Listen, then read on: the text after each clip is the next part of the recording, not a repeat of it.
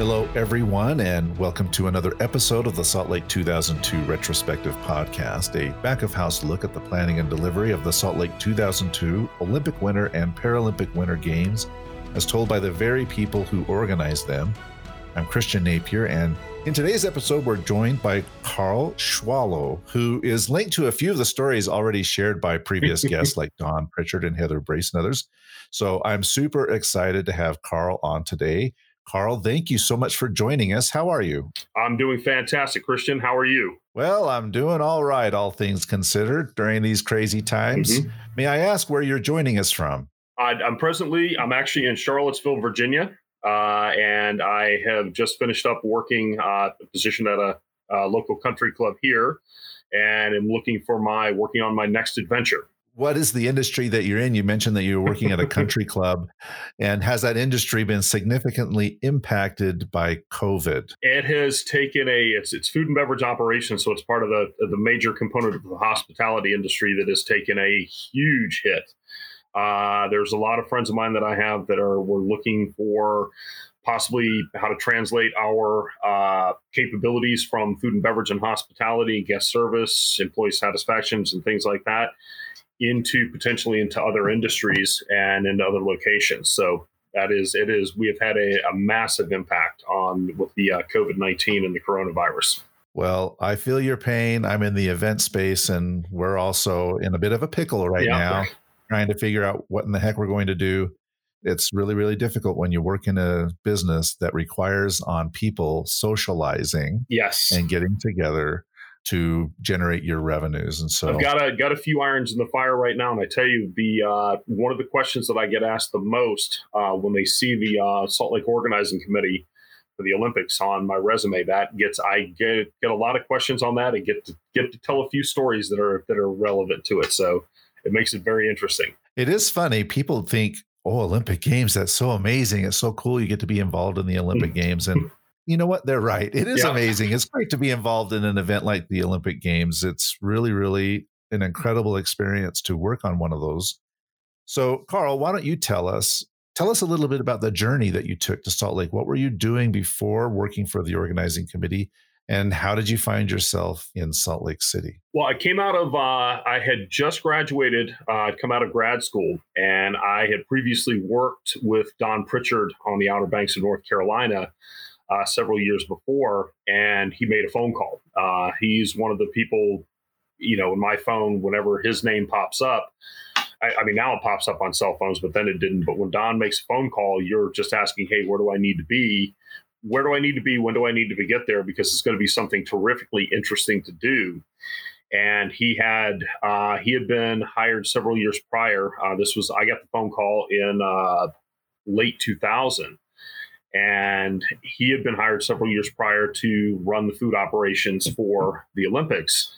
And he was looking for people to fill positions. Um, he actually had me come up. Uh, he contacted me, I want to say in the fall of 2000, and I was uh, going to be working. I was working over the winter in Las Vegas, so he actually had me drive up to meet several members of the team. You know, to see if it was someplace I was going to like to be to check out Salt Lake City and it was you know I hit it right off with the team. It was a you know an inter- interesting interesting drive up. Um, you know one of the trips where the instructions I was given was to you know as you're going through Salt Lake, you know when you get to Salt Lake City, get off on Sixth South and head to. They were in a they were having a group get together at the Trolley Wing Company on Trolley Square.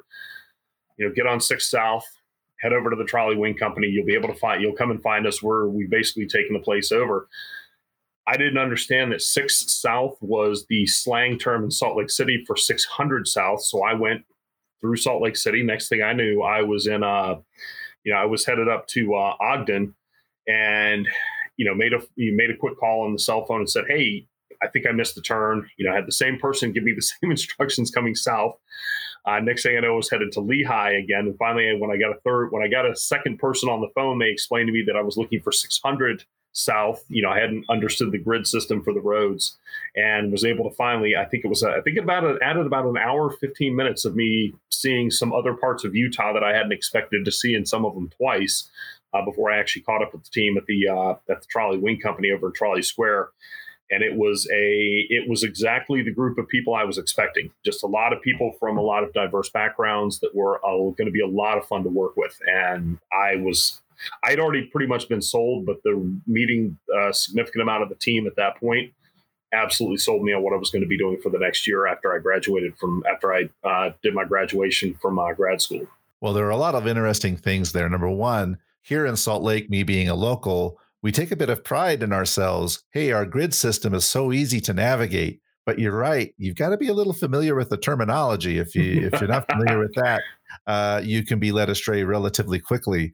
The other thing is actually a question, which is, what were you doing in graduate school and was the work that you were coming to do in Salt Lake in any way related to your studies? Absolutely. I was uh, actually in hospitality school at Cornell and with a uh, concentration in food and beverage operations. And I was working for one of the, uh, I'd been sent on an internship the previous year to Las Vegas. Uh, they, the school connected me with somebody that they thought I'd really hit it off with in uh, at Paris Bally's hotel, a casino down there. Never been to Las Vegas in my life, and I got there and I absolutely loved it. Uh, it was, you know, just the amount of people I got to interact with, the amount of people I got to see from, you know, an international crowd, and that's also what hit with Salt Lake City. You know, the numbers of people that I got to meet once I started, uh, you know, the food and beverage operations at the Olympics was a was a was right off the bat, you know, exactly what I wanted to get my hands on. And then working with the team and the people that I got to meet from around the world, people that had done these events, you know, people that were lifetime people that were doing, you know, just went from one event to the other and went around the world doing this, and just getting the international culture in a in a city you know, as beautiful as Salt Lake Salt Lake was, especially in the wintertime. You know, just the you know how gorgeous it was and being back in the mountains i actually was born in great falls montana and being back out west and you know this the wasatch mountains but you know being in the rocky mountains and things like that was you know with all the beauty and the outdoor things to do was just right up my alley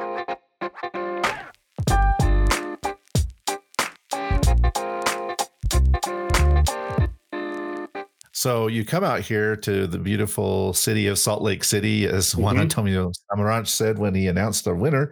What is your role aside from going and having wings at the Trolley Wing Company uh, with your colleagues? So I was the I was hired as the venue uh, food services manager for Soldier Hollow, which was the uh, biathlon, cross country, and Nordic combined components, and we literally put in a you know, out in Heber, you know, out in Heber City, uh, we built a compound and put in a food service operation that was going to handle 10,000 people a day uh, during the Olympics, 10,000 people a day for 17. Well, actually, technically for us, it was 18 days because we had some competition that started prior to the opening ceremonies.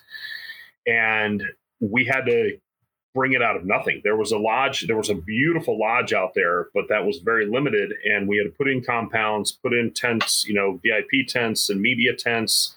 You know, we had uh, significant, we were the uh, secondary athlete dining uh, was out in Soldier Hollow because it was, you know, for the teams that were closer to Soldier Hollow versus closer down, you know, to the University of Utah. And so we had to you know, basically build some build a compound from scratch. You know, figure out how we were going to get water in. You know, how are we going to keep? You know, for me, it was how to you know. It, trying to explain to people why I had to run a refrigerated truck on such a cold venue and let them know that it was to keep things at, at 38 degrees so that they didn't you know freeze overnight when the when the temperature dropped down to you know minus 10 and you know I, I it was something that was a very much a physical challenge that was just one heck of a lot of fun for me to do trying to figure out how we were going to get stuff in there, where we were going to put it, you know, and you know, and I had some really great, uh, really great corporate partners that we worked with between Coca Cola, uh, Compass Group, Anheuser Busch, and the like. You know, they did an absolutely fantastic job with us. I want to come back to something you said about the scale. I think it was on the order of 10,000 spectators. You've got athletes, uh, mm-hmm. media, workforce, yes, all these different stakeholders that are convening there and eating every day. And you had competition going on throughout, even starting a day before the ceremony. Had you ever fed that many people before? Had you ever dealt with something on that scale for that length? Uh, no, I had not. So, what was that like coming in there and thinking, "Oh my gosh, I got to figure out how in the heck am I going to feed ten thousand people a day?" Well, we had a good plan. We worked with, we were working with enough people. Uh, there were enough people that were on the venue that had done events like this before that knew, uh, you know, and, and we were there. You know, I got there a year before the event, so it wasn't like I literally walked into it. But it, in talking to the people that had the experience, you know, they let us know this is what it's going to be like. It sounds like it's an overwhelming amount of people. However, you're going to have the companies that have done this before.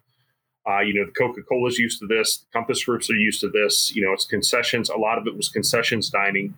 And you just had to make sure you had the right people in the right place. And then, you know, we trained the volunteers. My biggest concern was I was getting a volunteer workforce that had not, for the most part, had really not worked in food and beverage operations. So I had to, you know, them, I had to have them trained and, you know, have them know what to do. And that was one of the best, one of the most amazing parts of the Olympic uh, component was when we actually went through and saw how many people volunteered and how many people we had to choose from for, um, you know, so, you know, the amount of people that we had to choose from that wanted to just be part of the Olympic events just to make sure that it went off well. And it was, I mean, we had thousands of thousands of people to pick from.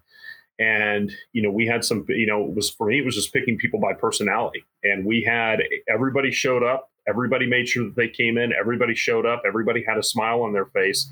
We had people coming in at 4:30 and 5 o'clock in the morning to get things kicked off, and it was incredible you know we just had everybody everybody was was willing to help. Everybody was willing to step in and and do whatever we needed to do to get done you know to get what we needed to get done. And it was just absolutely magnificent. In the end of the day, how many volunteers did you end up using there in food and beverage? I think I had, if I remember correctly, I had about 35 or 40 volunteers. Uh, we also had the, you know, the team from Compass brought their people in, the ones that were running cash registers and actually doing the sales. And we were, you know, we were making the coffee and setting up the, you know, running the tent. You know, we were the ones that were manning the VIP tents and, you know, making sure that the Coke machines were all full for, you know, the athletes village component.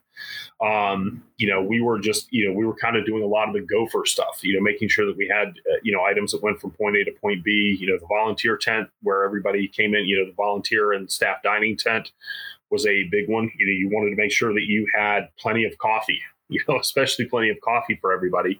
And, uh, you know, the decaf, especially. And, uh, you know, just making, you know, a lot of it was making sure that we were taking care of the people that were going to be taking care of the people and you know setting up so that the volunteers had plenty of good food to eat and keeping them energized and you know having some fun you know we we found a way to play a lot of games with the wahoos and wahoos were you know if you if we had a little competition and you did something and you were the person that came in last, you were going to get the more, you know, the more that you, the, the farther down the line that you came in, the more wahoos you had to take home with you and things like that. So we had a, you know, we, we looked at how we could have a good time with what we were doing and keeping people energized and, and engaged. I love these perverse incentives.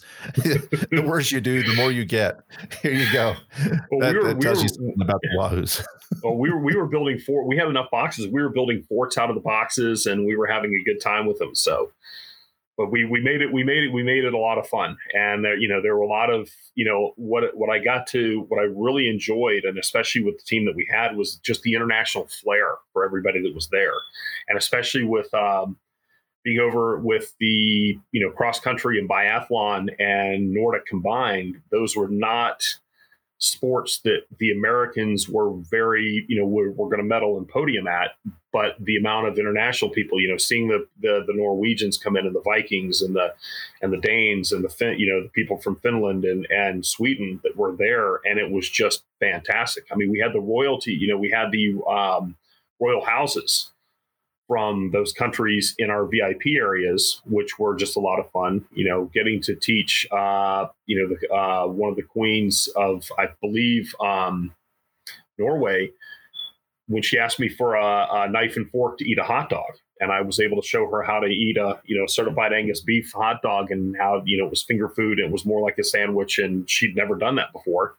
So getting to you know some of those little stories like that on a daily basis were were just one heck of a lot of fun.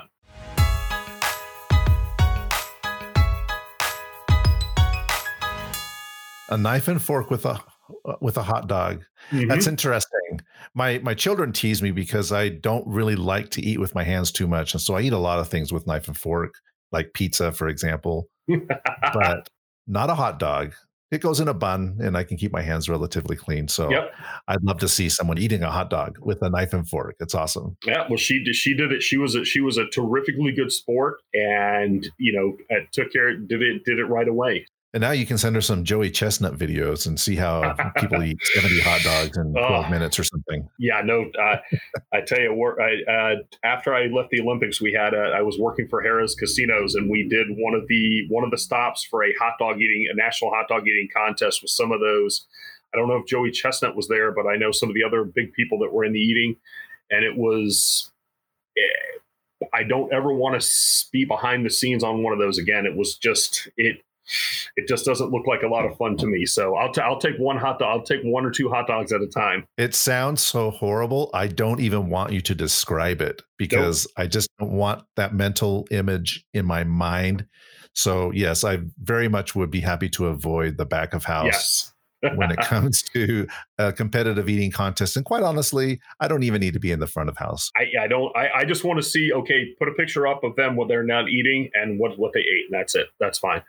Now we could have had competitive eating on Wahoos, and then you know that might that might have been a lot of fun. Well, I have to ask you about the forts. Did, were the forts actually ever activated? I mean, did you have like actual snowball fights and you were protected with the forts, or or were they just nice structures to look at? We just we just had a fun. We we just kind of said, you know, hey, what can we've got these boxes, and it was one of the days. It was not. We had uh, cleared some snow out, so we weren't putting them in the snow. Uh, we did the snowball fights. You know, we had snowball fights all the time, but those were later on. But we didn't want to actually ruin the boxes of the Wahoos, and because I was going to have to pick them up and put them back in a truck. But uh, we just put them like on our loading dock. We just stacked them up to see, you know, how much we we just were having. You know, in some of our downtime, we had some a little bit of. We were trying to have as much fun with them as we possibly could. So. Now the snowball fight, we had some legendary snowball fights on our venue as well, and had uh, we had a good time. And if anybody that was walking by the uh, my my food and beverage compound was the second uh, biggest compound on at Soldier Hollow behind the uh, the guys in logistics were right next to me. And whenever, if you were walking across your compound, you were fair game for somebody to uh, hit you with snowballs or throw snowballs at people. And it was, we didn't aim for anything bad. We were aiming for legs or something like that so that somebody wasn't going to get hurt. But we had a lot of, you know, uh, a bunch of us that wanted to act like, uh, you know, it brought out the inner child in a lot of us uh, to have uh, a constant supply of really great snowball snow. the greatest snow on earth inspires the greatest snowball fights on earth, sounds yes. like. Yes. I love it. Okay. Tell us a little bit more about delivering food and beverage services in an outdoor Winter Olympic venue. What was that like at Soldier Hollow? You mentioned some things with refrigeration to keep food from freezing, but you know, what were some of the challenges and how did you resolve those challenges? Well, we put a lot of uh, we put a lot of work in. Uh, for us leading up to leading up to the Olympics, we had several uh, test events. So we did uh, the Gold Cup.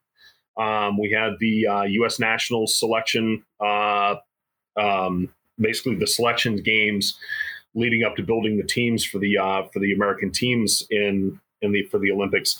So we had a lot of practice, and for us, it was a lot of we had to be out there very early in the morning because there were significant limits on moving uh, anything across the venue once they once they opened the gates for the spectators to come in.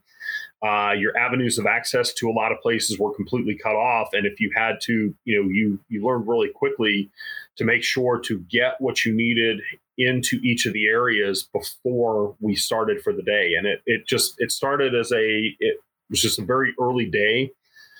Uh, for me specifically, I was generally on the venue. Uh, I was usually one of the first people through the Sally Port going onto the venue, and I was there by usually no later than five thirty because we opened the gates. I think it's seven thirty or eight, uh, just because of with with cross country and biathlon uh, especially, it's a huge for the people that follow those events around the world. It's like a uh, it's like a huge party for them. You know, they bring tents and they camp out in fields near where the events are, and they want to be on the venue and part of the party and you know just having a great time and leading up with all the energy. You know, hours before the events actually start. So we had to, it was a lot of logistic planning, making sure that we had the pieces place, you know, the actual food stuff and what we needed in place before anything opened up. And then we would have, you know, we had the capability of something, you know, if we ran short of something, you know, you literally had a hand carry. You know, you were going to be taking something by hand through the walkways on the venue to get it to where your spaces were. And it was just a lot of, it was a lot of, you know, what the way that Don put it uh, several weeks ago was it was, it was, you know, three and a half years of planning for 17 days of improvisation where we had a good idea of what we were going to have to do but depending on the day and how many people were there you may have to switch it up and improvise a little bit. Um, but it was just a you know, making sure that we had our ducks in a row we had the uh, foodstuffs on the venue that we needed to have and then we were ready to go for when people came in the door. Out there we had the uh, western experience. So we actually had like reenactments uh, you know, what one of the things I could see from my compound, we actually had a, uh, a bison herd, a uh, small bison herd had been brought from Antelope Island and, uh, you know, Great Salt Lake. They had brought in several bison that they had behind two fences so that they couldn't get any connection, any, uh, you know, people couldn't get close to them. And then we actually had uh, reenactors out there that had a, it was like a small Western, basically a Western experience from the, I want to say from the, it was, uh, a look into what a Western encampment would have been uh, back in these uh, like 1870s. So we had you know kids, people cooking over campfires and making, doing all sorts of. It was just a really interesting part of the cultural, uh, the cultural component of the Olympics. Uh, was out there, and it was a lot of it was a lot of fun to watch. You know, to be able to see that. Well, it's funny. Several people have mentioned that. Uh, we've had Ray Grant on who talked about it from a culture perspective, and a couple of people who worked out in those venues that thought that was really cool what was done out there in Soldier Hollow. And I think it's tomorrow. Maybe it's tomorrow. We have Phil Jordan on. And uh, I so tell you what, Phil we'll is Phil skinny is, on him. I tell you what, Phil is a he was he was fantastic to work with. He was a uh, he's one of he's actually somebody that I've kept up with. I've I've come I've I've met up with him in um, in Las Vegas. I went to Las Vegas right after the Olympics, and so did Phil. He was actually the person that uh, he was doing the design and build out for uh, over at Caesar's Palace for Celine Dion's um, when they actually put in the uh, uh, oh, I can't remember what exactly they called it, but when when they put in Celine Dion's theater, Phil actually did the build out and was the person that was in charge of that. His his uh, his background was in um, like large scale theatrical events and things like that. So the Western experience and those components that were out there were were absolutely up his alley, and he did a uh, he did a fantastic job out there. He and his team, uh, Janine, um, uh, Janine Cromie and uh, and Andy Williams, as they they were the one, two, and three for the event side, and they did a they did a fantastic job keeping people on task and keeping people coordinated and things like that. So they were. It's it's good that you've got him coming on. He was he was absolutely spectacular to work for.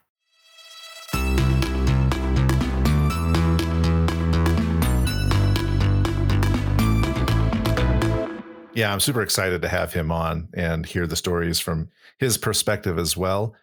Now, I want to come back to the food and service or the food and beverage service there in Soldier Hollow. We've talked a lot about the foodstuffs, but there's a lot of infrastructure that's required to deliver food and beverage on a venue, and particularly an outdoor venue. You've got a compound there, but it's a lot of work to set that up. You've got power that you got to figure out and mm-hmm. so you have a lot of energy requirements and you've got a lot of kitchen equipment that needs to be installed mm-hmm. so why don't you just kind of run down that for us uh, what that was like trying to set all that up well once again that that came under the uh, the pre-planning we actually our big our big issue was actual uh, power requirements uh, because we were literally you know being in a in a in a state park uh, they didn't have a lot of power brought in. So we run, I mean, our biggest, that was our biggest issue and our biggest limit was we had to take a look at what we were going to be able to have for, you know, we're looking at Coca-Cola Visi coolers, you know, for each, like when you, when you had a VIP tent, if it was, you went by the square footage of the area that you had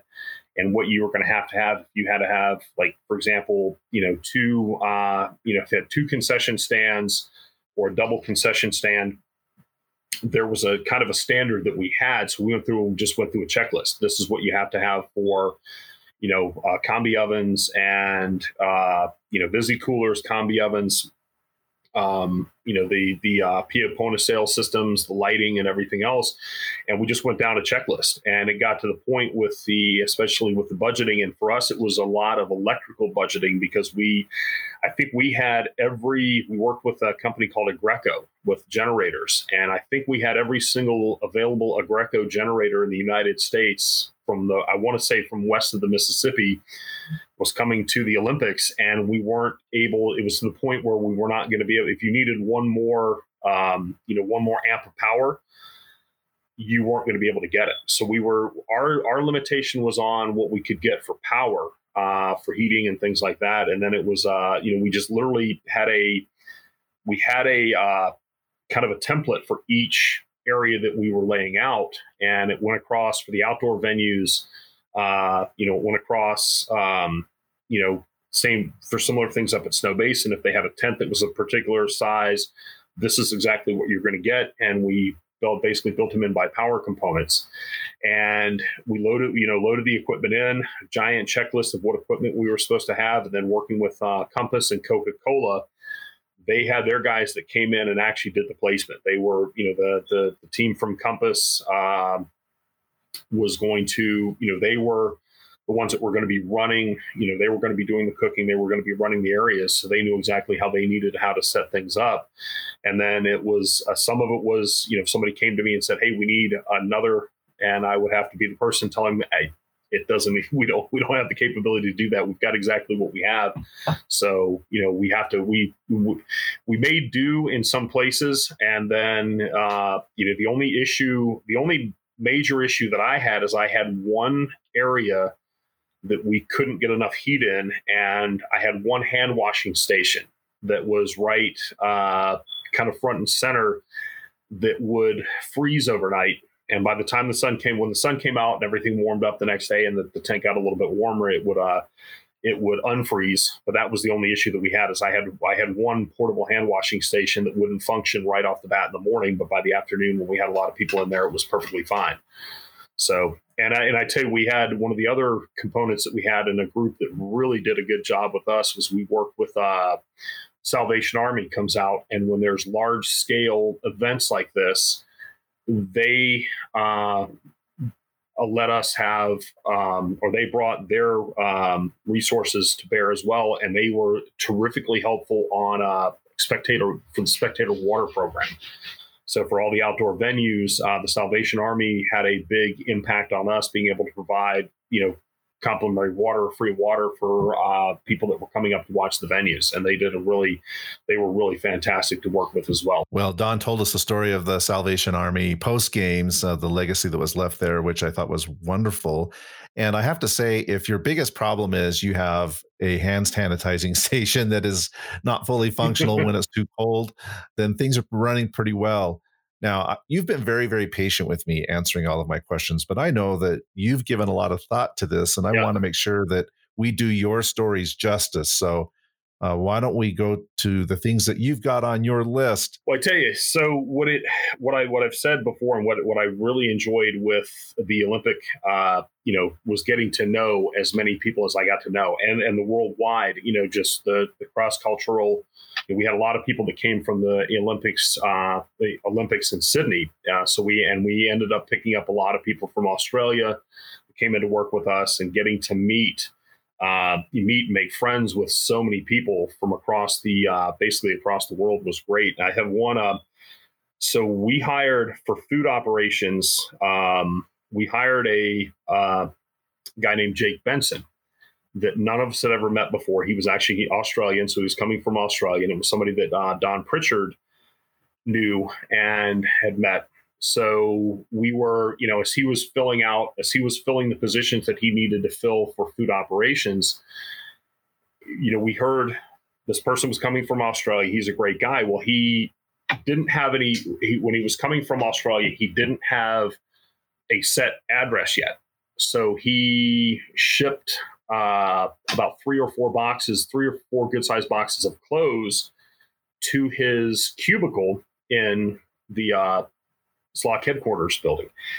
And so suddenly we we were making jokes. All of a sudden, these four box, three or four boxes got delivered to the cubicle next to mine. Um, you know that had his name on it and said you know close and everything else.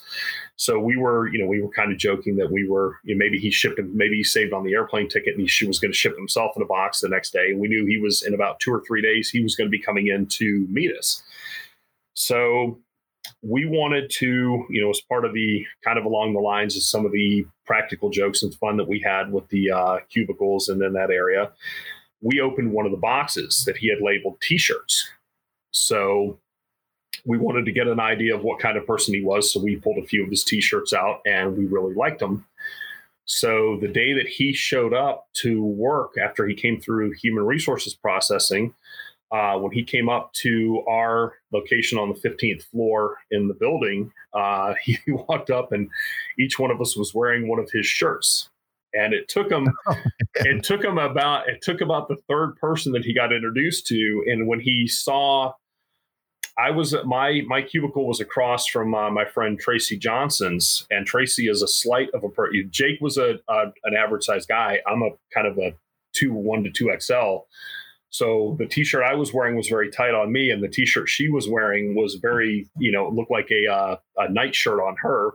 And that was about the time that he realized that we were that we had his t-shirts on, and he he erupted in laughter and thought that that was one of the funniest jokes that he had ever seen. And we knew that he was going to be perfect to work with us. And we took him around. It was his, I think it was, I want to say it was his first time being in the United States and he had an absolute ball. I mean, we ran around. Uh, you know, one of the things that we also got to do, in addition to the people, was just the uh, the location and the beautiful places in Utah. So we took, you know, Jake was uh, you know, we went and we did Moab and we did Arches National Park and we did you know Mount uh, Timpanogos and we went up in the canyons and cross country skiing and all sorts of you know snowshoeing uh, you know snowmobiling and all sorts of things that we got to do was such a beautiful landscape. And you know but that was that was one of the one of the stories I, that was one that i had almost forgotten about was putting on uh you know basically having having somebody show up to work and you know he'd made the mistake of sending his clothes in three days before and we were each wearing that he was a terrifically good sport about it. And we had a he he became a he literally by that night had become i mean he just fit right in with all of us you know with the, where we were looking you know where we did not have a problem finding fun things to do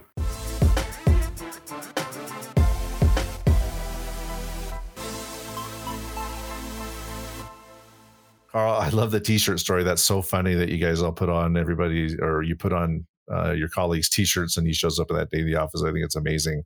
I understand that's not the only clothing related story you've got. well, we had a uh, one of our coworkers, and uh, you know, it's one of the things where we're always looking for a way to play, you know, some sort of practical joke and keep people keep people engaged. And one of our coworkers on regularly on Fridays. Uh, this is my friend Paul Pendola would wear a he would wear we did kind of a casual day so he would do blue jeans a white button down shirt and a blue uh, blazer or sport coat of some sort so we had moved out to venue being venue specific. So we were out on our venues, but we were coming back for a Friday afternoon presentation. And we all got together and decided, you know, for the entire food and beverage operations team, we got we all got together and we were all going to wear we all wore blue jeans, white button down shirt, and the blue blazer into this meeting room. And Paul was uh Paul was one of the last we got there early and I think about 10 or 15 minutes early. So we'd all be sitting in this room when Paul got there. And the only thing that made it funnier than all of us showing up dressed exactly the same way was that was the one Friday that Paul came in as something absolutely completely different and we took it. We got one of one of the great pictures that I have is us together as a group, where every one of us is in a blue blazer, a white button-down shirt, and a pair of jeans. And I, I'd have to, I'd have to dig the picture out because I can't remember what Paul. I think Paul wore like a a, a polo shirt and khaki pants and something else, and that made it. It was just literally a. We were we were we delayed the, the beginning of the meeting because we were all laughing so hard that that had come out that way. But we were always looking to, you know, we could have some fun while we were at work and putting a lot of hard work in. You know, those were just some of the stories that really stuck out with, uh, you know, finding finding things that we could do to keep everybody energized and have a lot of fun while we were working. Okay, I have to ask a question. Who is the mastermind? Who comes up? Who's the mastermind behind all of it? I, will have to very quickly point the finger at uh, our friend uh, Paul Flash, who I believe I, I, don't I wouldn't want to take credit where credit was not due uh, because I don't I know I was I was absolutely one of the merry pranksters that jumped into things like that you know hold you know both feet at the same time.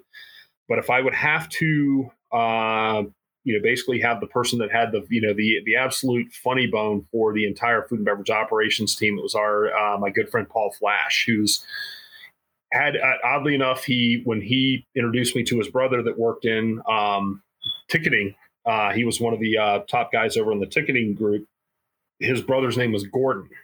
And so i really got a kick out. I just had to shake my head because you know his parents named him gordon flash instead of you know when you when you got the last name flash why not give your son the name gordon uh, so but i believe paul flash who i shared a uh, one of the larger cubicles with who uh, also the first day that he met when Don Pritchard brought me around and I had my little my the little blue name tag that went on the cube side of the cubicle and uh, he introduced me to Paul and Paul took one look at my last name and goes, "Yeah, I'm not even trying that. I'm going to call you Schwetty," and stuck me within five seconds of me of my first day at the Olympics has you know basically gave me a nickname that has stuck with me through my entire career through other with other other connections with other people when they found out you know friends that I've worked with it's I, I immediately got stuck with the net last name Schwetty because he wasn't going to even try to say the word Schwolow.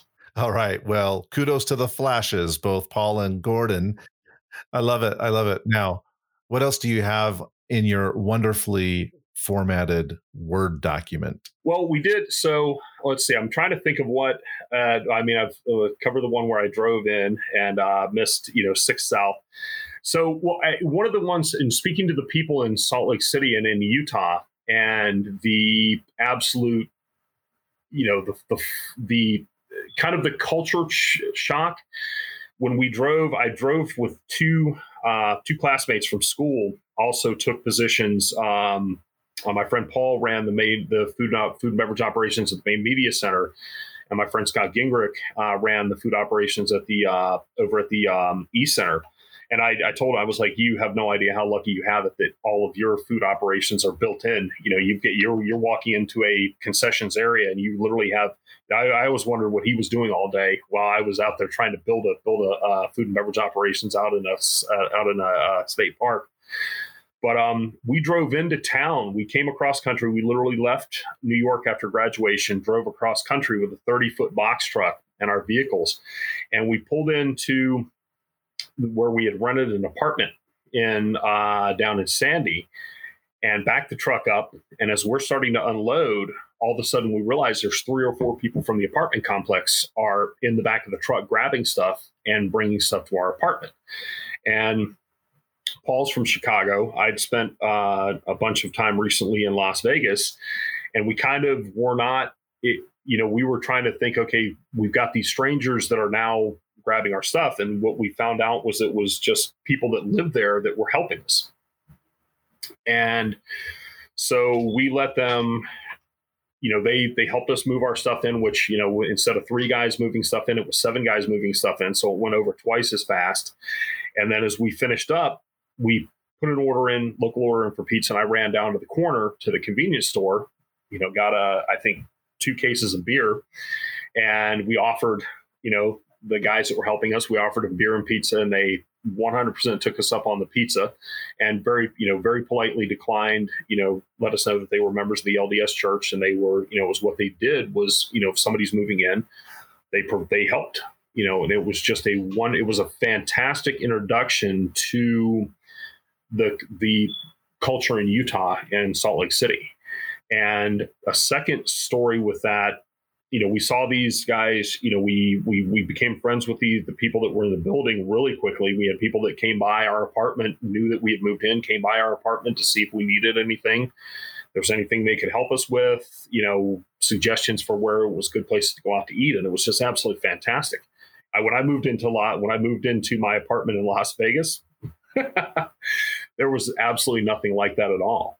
Uh, a second one, kind of along that vein, was uh, we had a we had something something that came up, and I'm not sure if Don covered the entire story with the certified Angus beef hot dogs, but I think the third night of the Olympics, I would get back by the time I left the venue. I was always the last person off the venue because we had the last truck that came out for the deliveries. And I would get back to um, the house that we rented. Uh, Phil Jordan had rented a, uh, a house in Heber City where I think there were about 10 or 11 of us that were uh, on the venue at all times were staying in this house. And I would get there just in time to watch Bob Costas's fireside chats and he made the comment on about the third night that the certified Angus beef hot dogs had been so popular that the Olympics was going to run out of them after three or four after four or five days that the you know the amount that we'd ordered for 17 days was only going to last for four or five days and because they were so popular and phil jordan immediately looked at me and said yeah i you didn't tell me you're running out of hot dogs i was like i'm i'm good so i called Don Pritchard. I said, Hey, Don, I don't know what venues are running out of hot dogs, but I got plenty. So I can, you know, if I need to, I can throw some in the truck and I can get them to people. And Don just kind of gave me a, I'll tell you the story at the end. Of the, I'll tell you the story at the end of the Olympics. Just we're all good. Don't worry about it. If I need something, I will certainly call you. You know, you're just keep going with what you're going. And the next day on the venue, I, I don't know how people got my number but I started fielding calls from random people across the state of Utah that had found out that the Olympics was running out of hot dogs. And I must have taken, I probably took 15 or 16 phone calls from concerned people that wanted to drive, that they had leftover hot dogs at their house and in their pantries, and they wanted to come and help. They wanted to make sure the Olympics wasn't going to run out of hot dogs. So I took about 15 or 16 phone calls from people that were going to donate hot dogs to us and they they didn't there was no they didn't want to be able to get on the venue or anything they were going to meet me you know if i can meet you in heber city i'll hand them off to you and we'll help out and it was just a i just was i just thought that was amazing you know for the amount of I, I i don't know if the other food operators i don't know if the other food operators phone numbers got out there but i know i took several calls from people that were offering to help with the uh, hot dog shortage that we were having for the olympics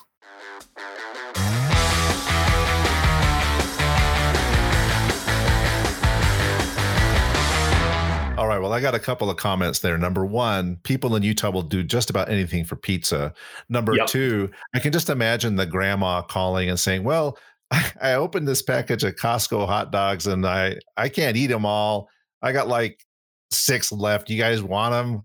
Well, it was, I tell you what, it was just a, it, I, well, the volunteers, some of the volunteers that I had that were working with me on the venue, where it was the same thing. They're like, "Hey, do we need to go? You know, do we need to go get hot dogs?" I was like, "No, we're fine." I showed them. I showed them the back of the truck. You know, we had them in the back of one of our trucks. I was like, "We're fine."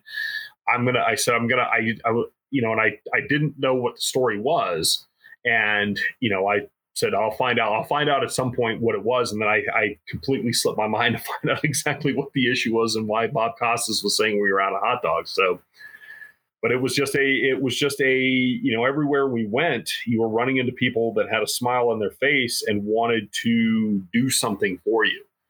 And that was like i said moving you know moving in and having four random people that we'd never met before help us unload the truck at our apartment complex was just absolutely spectacular all right. Well, these are wonderful stories. Before we get to our final segment, do you have anything else, Carl, on your list that we need to get to? Well, I tell you, so one of the things I look for, I made friends with uh, uh, Chad Salmela was our was the person. I'm not sure exactly what I can't remember exactly what his position was. He was with, I believe, he was with the telecom group, but he was the announcer for the. He was the stadium announcer for all the biathlon and all the uh, all the uh, cross country, and I got to hear him uh, when I was watching the Olympics. I watched was watching one of the Olympic races in 2016 with one of the uh, with the women's um, like a women's relay team, and I realized it was Chad making the call for the first time that a an American team or an Americans had actually gotten a gold medal at an Olympics in a Nordic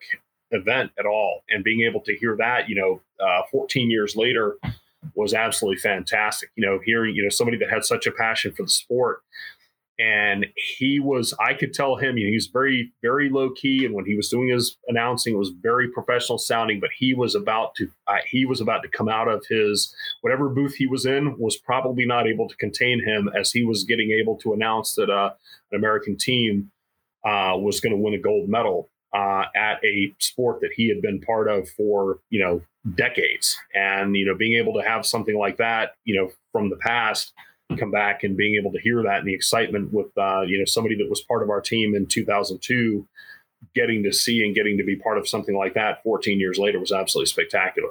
Earlier on in the podcast you mentioned that you went to las vegas after the salt lake 2002 mm-hmm. games were over why don't you tell us a little bit about what you did following the games in salt lake and what were some of the things that you learned while you were here in Salt Lake that you were able to apply in the work that you continue to do in the future? Well, so I went after I when I graduated school, I actually uh, had already talked to Don and set up the position with SLOC uh, for for 2001 and 2002. And then I also interviewed with uh, a gentleman named Buck Matthias, who was the uh, corporate director of uh, food operations for Harrah's Casinos. And the interview went extremely well. I had been had some exposure to Las Vegas and food and beverage, and actually hotel operations in Las Vegas, and I really enjoyed it. You know, the casino industry was was very exciting and a lot, you know, just a lot of people to deal with, and a, you know, a huge amount. And I let him know, I let Buck know that love to do the job, but I've got the opportunity to take a position with the Olympic Committee for the Olympics in 2002, and he immediately stopped me and said, "You have to." You, he said, "I can postpone you for a year. Take that job." He said, "I did the same thing for the '84 Olympics in Los Angeles." He said, "I was an integral part. It was one of the best experiences that I've ever had in food and beverage operations." You, he said, "I," in, he said, "If you come to work, say you're going to come to work for me, and you don't take the position, I'm not going to hire you." So I ended up I left the I left the Olympics and went to uh, went to Las Vegas for about nine months and worked my way through the entire property at Harrah's Las Vegas.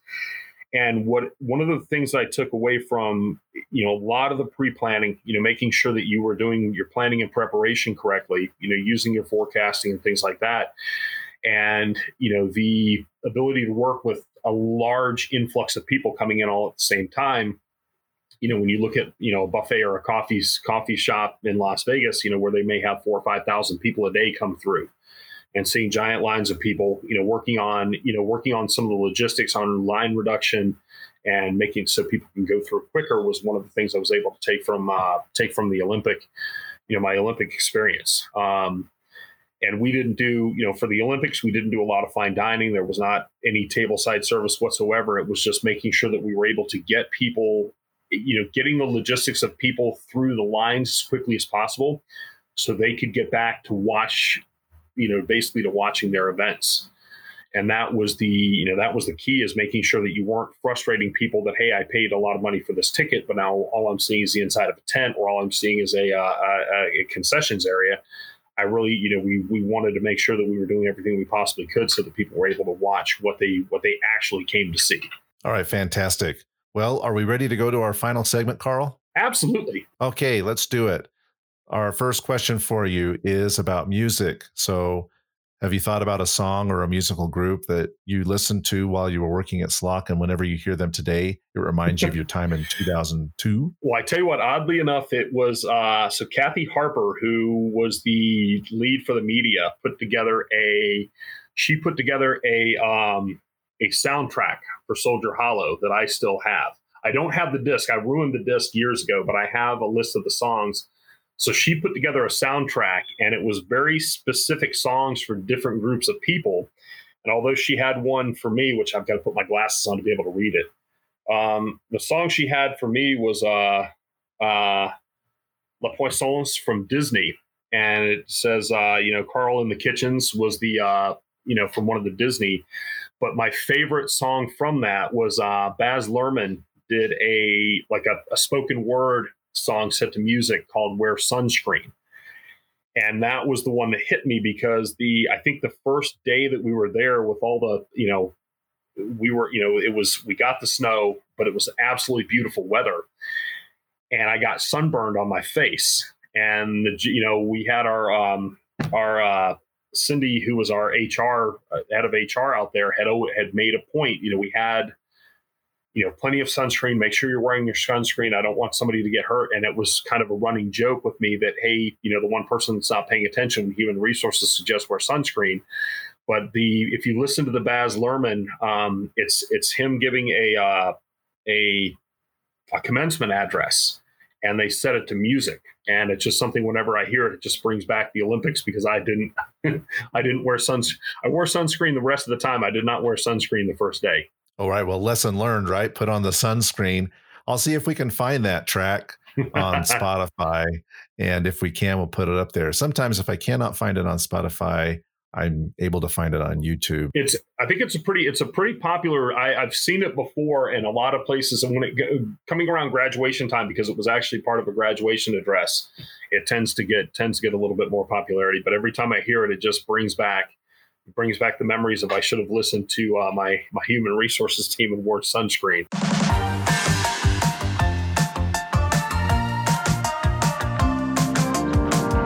All right. Well, we'll give a shout out to Cindy and the HR team and the workforce team yeah. for giving that great advice. Now, we've been talking about food all day, but mm-hmm. we do have a food question what was a favorite place to eat, a favorite restaurant that you like to frequent? It could have been in Heber there near Soldier Hollow, or maybe it's down in Salt Lake. I tell you what, we had I had two that I really liked, and it was one of them was the Trolley Wing Company because that was the first place I ever went uh, when I when I first place I came when I came to uh, Salt Lake, and then I really liked the uh, the Market Street Oyster Bar. Um, it was just something where, you know, when you're thinking the middle of uh, Utah, you're not really thinking good seafood or good oysters. And it was very good seafood, but it was just a kind of a place that was a little bit more upscale from what we were used to, and it was a place to go where we just had a we just had a, a really good amount of fun. And so those were kind of the two places that really stuck out. Um, you know, we would every once in a while we'd go across the street to the uh, Bambara at the Hotel Monaco. Uh, was one if you were doing some fine, if you were trying to entertain or show uh, one of my one of the girls that was a good friend of mine that came into town to see me when I was in Salt Lake when I wanted to uh, show off a little bit. I think I, I, took her over to the hotel to the uh, Bambara and had a good meal over there uh, downtown Salt Lake. So, but Trolley Wing Company and the Market Street Oyster Bar were the two that I really remember. Uh, you know, just having really uh, just a lot of. It was more the ambiance and the group of people that I was with and the fun that we had. Well, we'll definitely put those on our map now I have to ask you this same question that I asked Don Pritchard. Being the food and beverage guy, yep. is there something specific that was served on your venue that was your favorite dish? We, I liked, I really liked, uh, and I think Don used this one too. The the chili that we did was just abs was just really really good. It was just something where, you know, once you were out in the uh, and if I remember correctly, I was getting the group to make whip some up right off the bat in the morning because that was the coldest, you know, five, four, four thirty, five o'clock, five thirty, five, five thirty or six o'clock in the morning, right after, you know, right as the, right before the sun was coming up was the coldest part of the day. And I'm not a hot coffee drinker, but when I was out there and trudging through the snow and trying to get things set up and realizing that, it, you know, I probably should have put my jacket on because it was colder outside than I remembered you know, we were, you know, we would go for something hot and, you know, chili at uh you know it, it made a good I, I i had a few times where i had that as a breakfast chili in the morning and that was just very it was just a really really tasty and really hit the spot. I'm a big fan of breakfast chili so yeah. i'm glad you brought that up. Thank you so much for sharing that food memory. And speaking of memories we're now to our final question for you. You've shared so many great stories already but is there a particular moment that for you just encapsulates what the Salt Lake 2002 games were all about? I tell you, I didn't, with the amount of stuff that we were having to do during the actual Olympic Games, I didn't get, aside from seeing things in passing, I really didn't get the opportunity to stand and watch uh, a lot of the competition. You know, I knew they were going on because I could hear the I could hear the shooting out of the you know the shooting in the biathlon stadium and things like that. Where I got the opportunity to watch because it was a lot more low key, which was unfortunate when we transitioned to the Paralympics.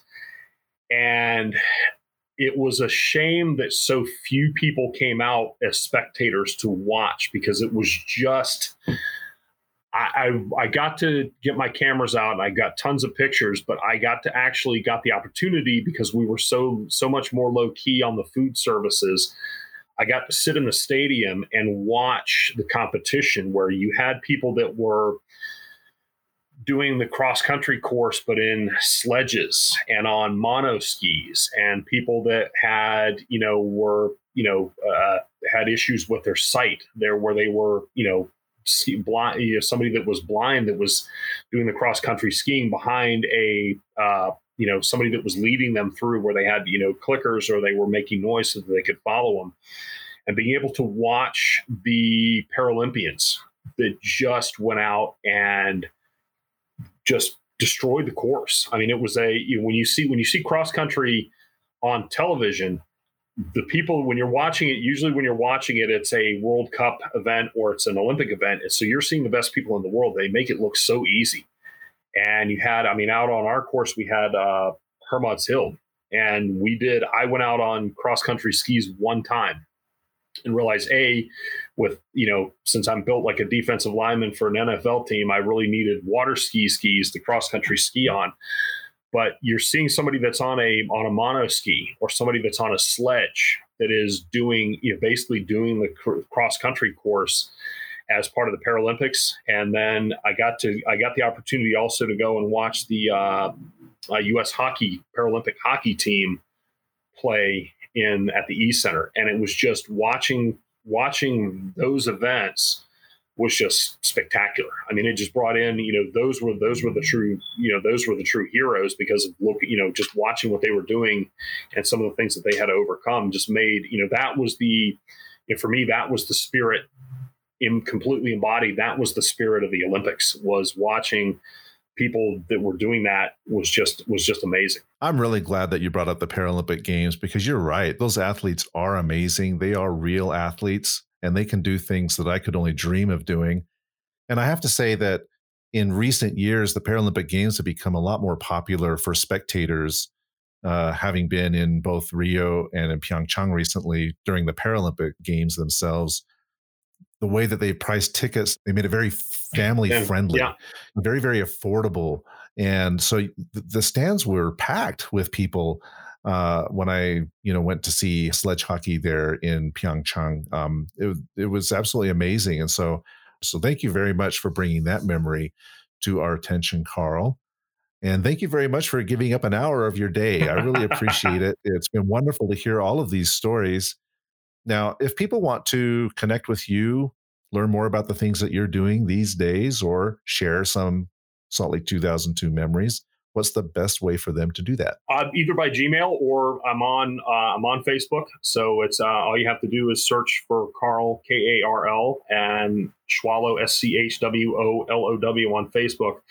I am the only person, uh, as far as I know, I'm the only person in the world that's uh, got that name spelling. So if you search Schwolow on Facebook, you're going to find me or you're going to find members of my family.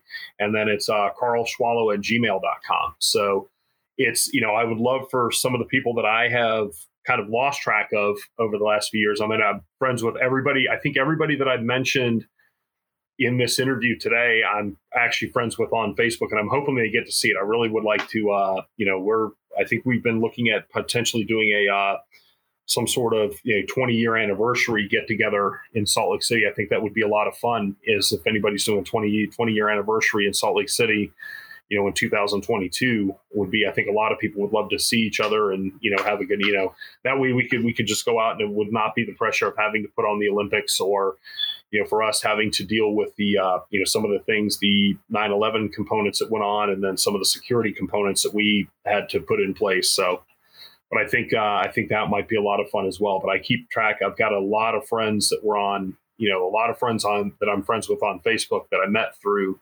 uh, through the Olympic experience that I would never have met before. And that's that was the key component was all that was basically the people, the people and the memories of those people that I took out of it was exactly what you know. It's exact. It's it's been a lot of fun in the last couple of weeks as I'm listening to the podcasts and listening to people that I know and hearing them, you know, some of them I've, you know, been online with and seen them on Facebook or everything else, but I haven't talked to them. And, uh, you know, it's been a, I've gotten a, I've gotten a real kick out of hearing what their memories were and their experiences as well.